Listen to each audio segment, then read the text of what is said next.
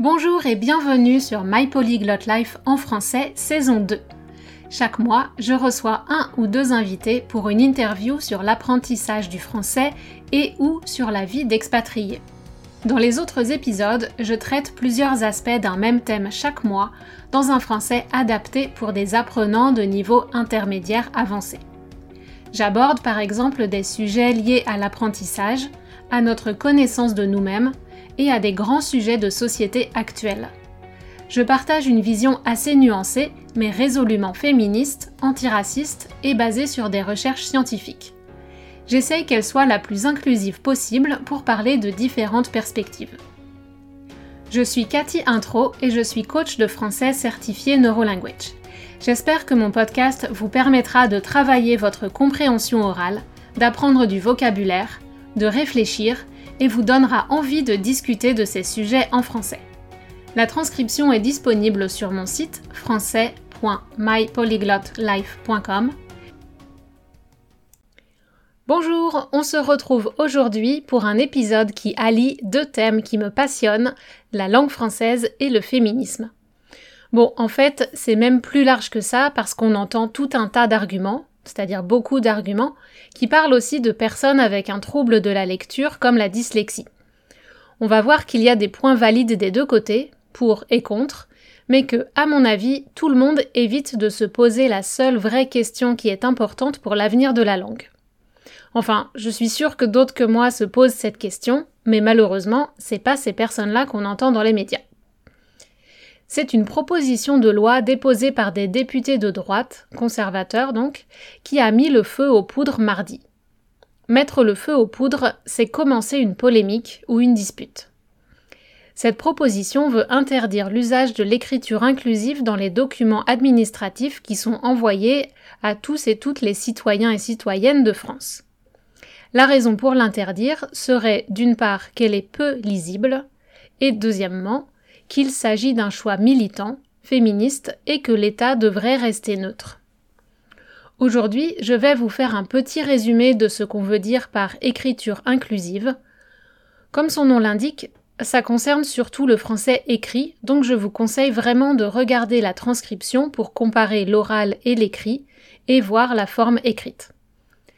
Faute de temps et pour rester concentré sur le débat qui est dans tous les journaux cette semaine, je vais passer rapidement sur les pronoms neutres comme yel, qui inclut il et elle au singulier et au pluriel dans le même mot.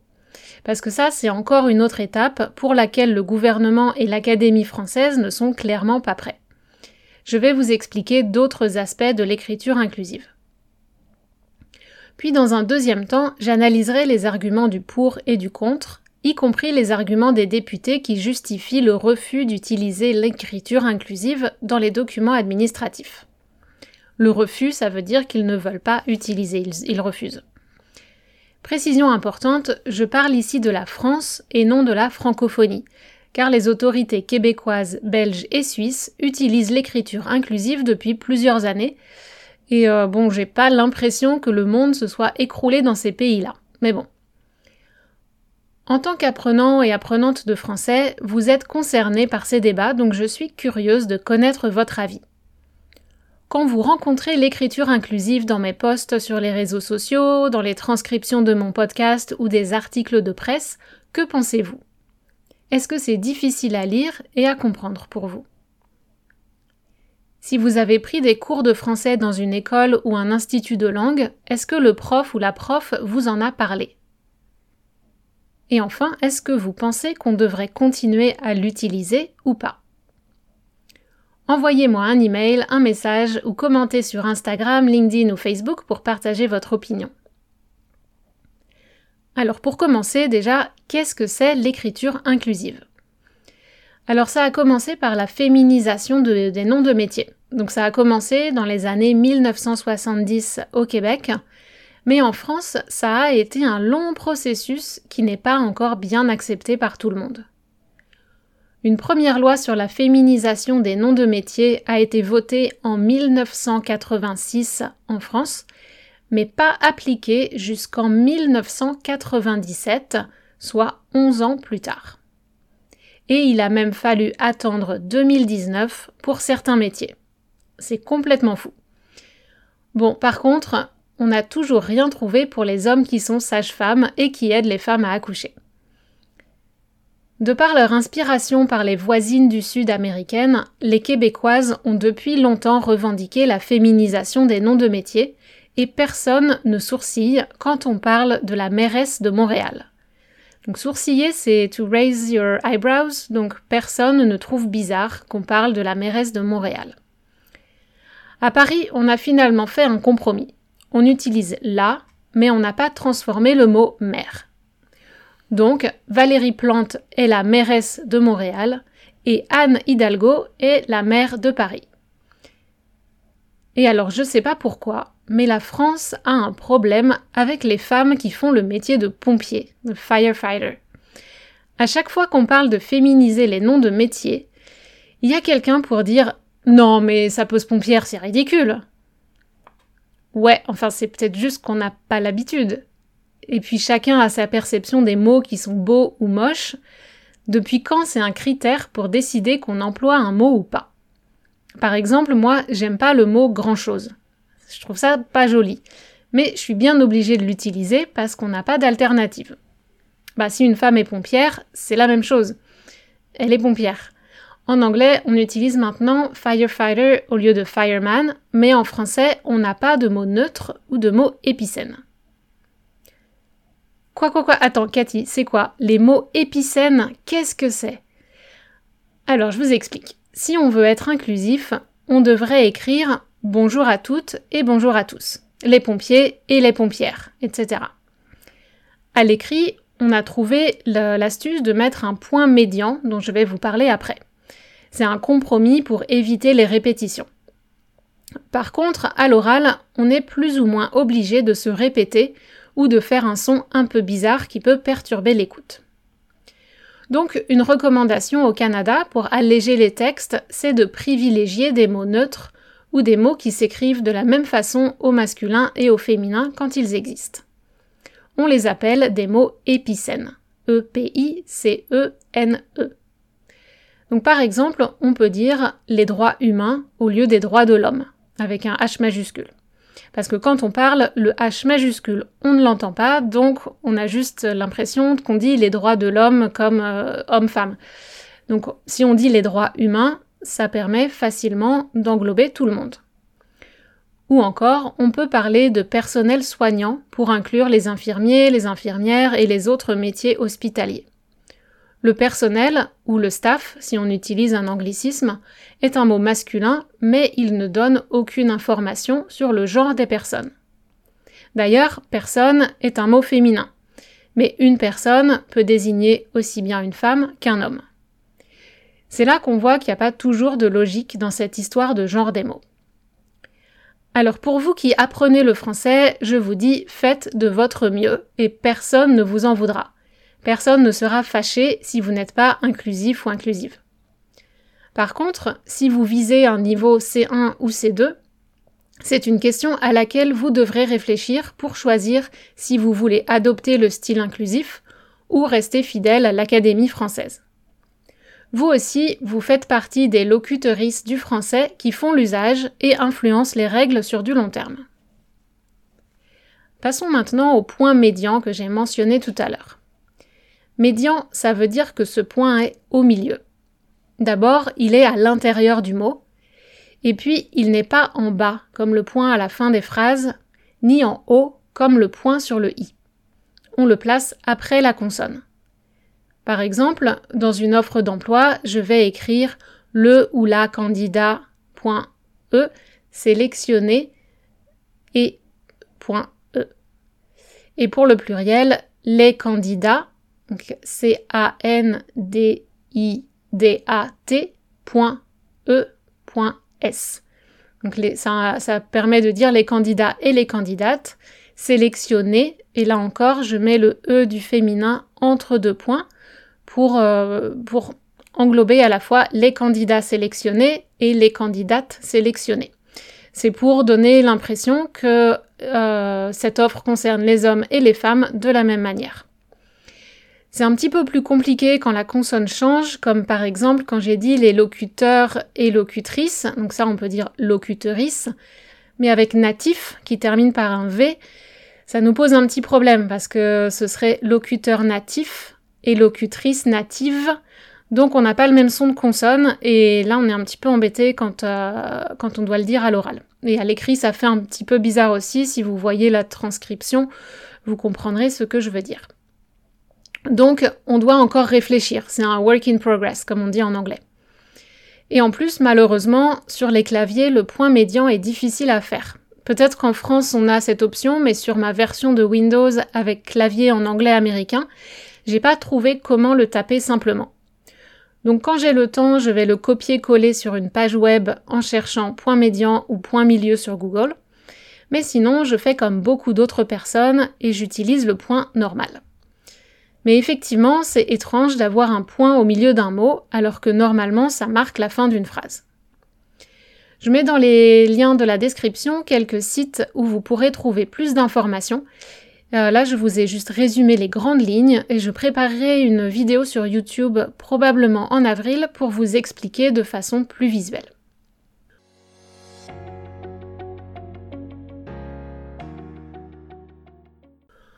Voyons maintenant les arguments pour et contre l'écriture inclusive et la question qui se cache derrière. Alors pour le côté, le camp du pour, les députés qui ont proposé la loi se basent sur une circulaire de 2017 signée par le Premier ministre Édouard Philippe, dans laquelle il avait invité ses ministres à ne pas faire usage de l'écriture dite inclusive, en particulier pour les textes destinés à être publiés au journal officiel de la République française.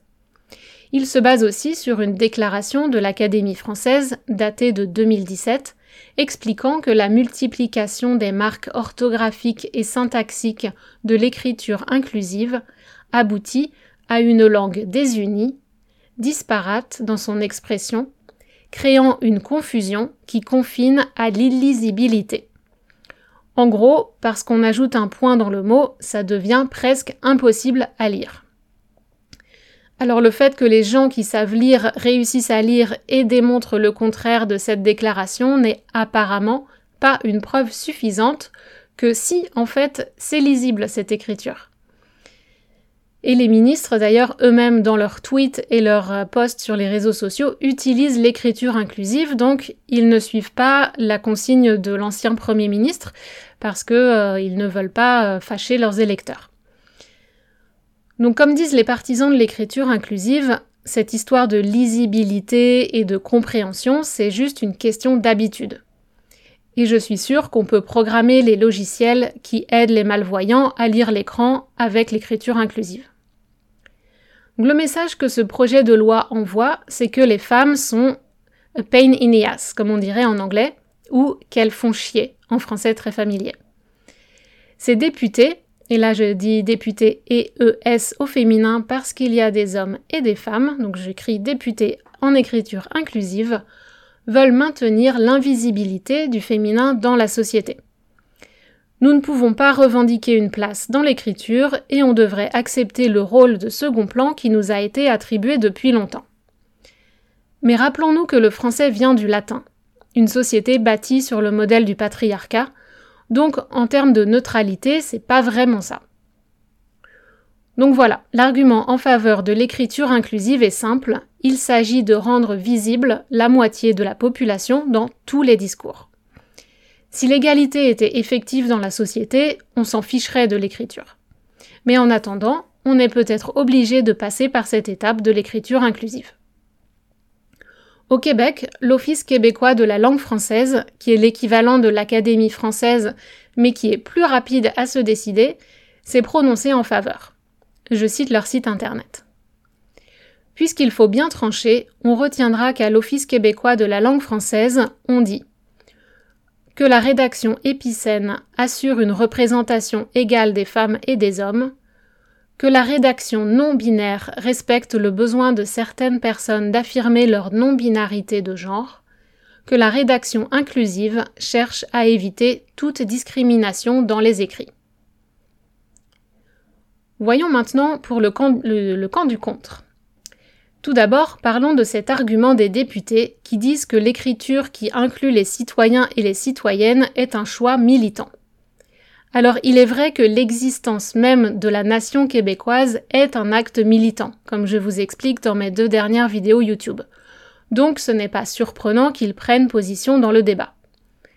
Quant aux députés français, euh, ben, on peut leur répondre de la même manière que la décision de choisir le masculin comme forme neutre est une décision militante, ce qui est documenté par les recherches en linguistique, et que l'État le fait depuis plusieurs siècles.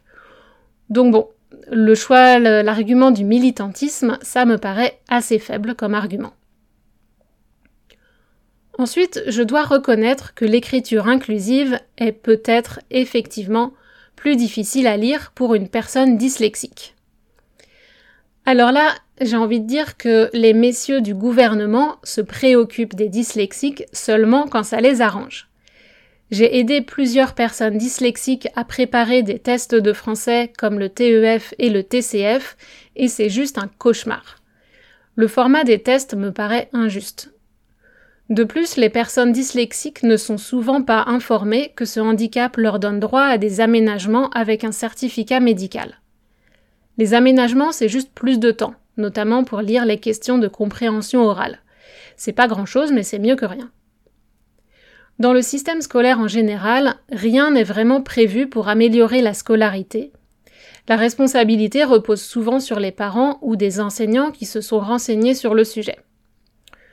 Donc franchement, le critère d'être facile à lire n'a jamais été prioritaire dans l'administration française.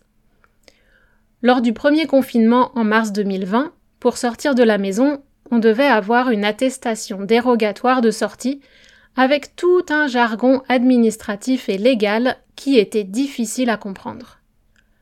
Au bout de deux semaines, des associations ont fait circuler des formulaires beaucoup plus simples, avec moins de texte, écrits plus gros des mots simples et des images, ou des pictogrammes comme on les appelle, c'est un nom savant pour dire emoji.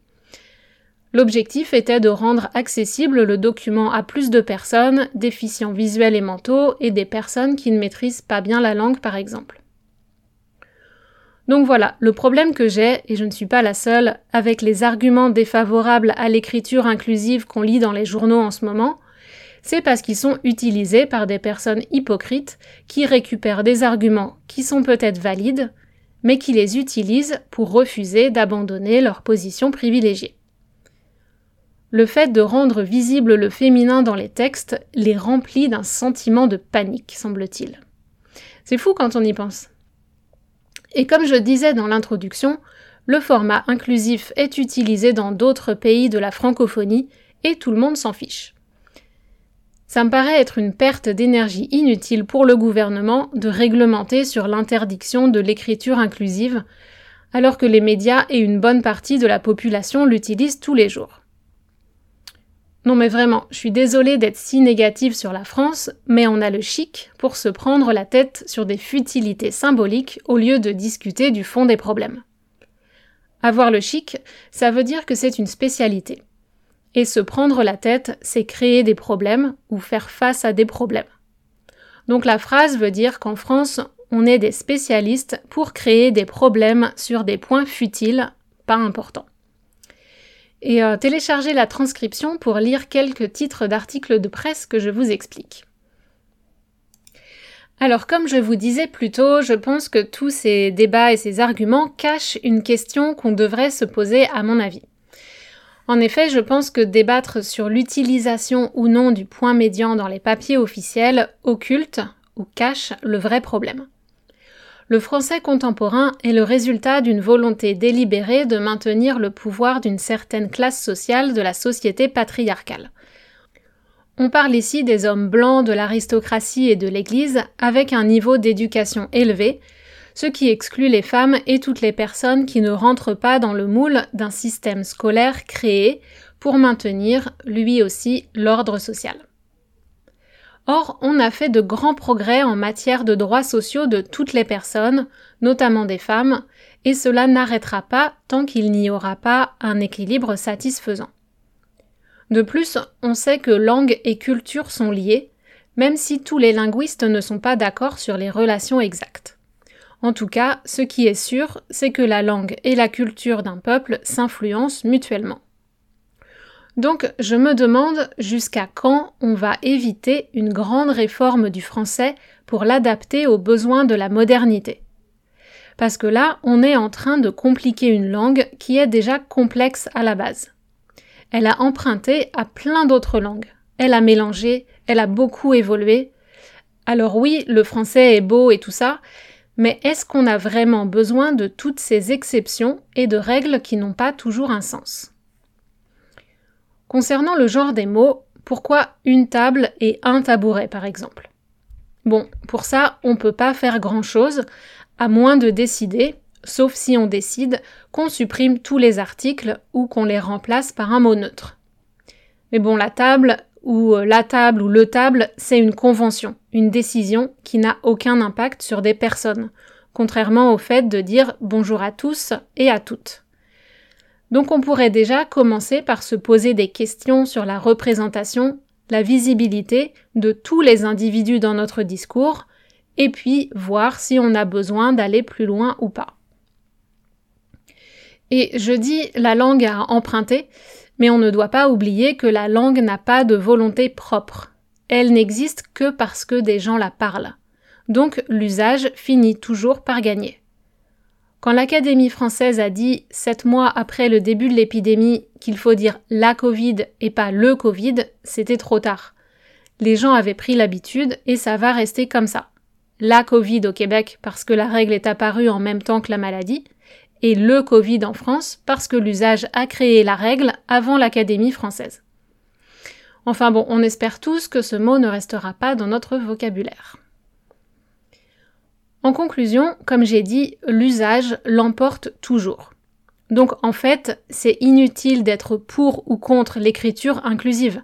Elle existe, c'est un fait, et les gens qui l'utilisent ne vont pas arrêter, car c'est une, question de principe, de valeur et d'idéologie. Donc en fait, la question qu'on doit se poser maintenant, c'est comment on peut rendre la langue française inclusive pour tous les locuteurs et locutrices, natifs, natives ou non, avec un handicap ou non. Parce que là, comme il y a un vide juridique, en quelque sorte, il n'y a pas de règles, donc chacun fait ce qu'il veut, et l'écriture inclusive a plusieurs formes en parallèle. Et voici deux mots pour vous, pour enrichir votre vocabulaire, deux mots que les arguments défavorables à l'écriture inclusive m'inspirent. Ils sont consternants, appalling en anglais, et aberrants. Ils n'ont pas de sens. They don't make sense. Les changements massifs ne sont pas quelque chose qui est inédit. On l'a fait dans le passé, quand on a abandonné le latin pour le français par exemple. Et je ne sais pas si vous avez lu les fables de La Fontaine, dans leur version originale, mais c'est un français très différent. C'est comme l'anglais moderne et Shakespeare en version originale, si vous voulez. Donc voilà, il est peut-être temps de faire une vraie révolution du français. Certains et certaines vont me répondre qu'on a besoin de règles. D'accord, mais bon, l'argot, on en fait quoi? Parce que quand on donne des règles trop strictes et qu'on ne respecte pas les identités des gens, eh bien devinez quoi? Guess what? Ils refusent les règles et créent leur propre code. Donc plus on se crispe sur les règles, moins ça fonctionne, sauf si vous êtes dans une dictature. Et ça, l'histoire de, de, se crisper sur les règles, croyez-moi, si vous comprenez ça, ça va vous libérer dans votre apprentissage du français. Un peu moins de focus sur les règles au pied de la lettre, de façon littérale, et un peu plus de vie dans la langue, c'est magique. Et puis aussi savoir où chercher l'information quand vous avez besoin d'une réponse sur un point en particulier. Et si vous n'êtes pas sûr de comment faire ça, envoyez-moi un message et je vous expliquerai comment on travaille dans les séances de coaching individuel. Et n'hésitez pas à m'envoyer vos questions et j'y répondrai sur les réseaux sociaux ou dans un prochain épisode. À bientôt! Voilà, si vous aimez ce podcast, n'oubliez pas de vous abonner et d'en parler autour de vous, et je vous dis à très bientôt sur My Polyglot Life en français.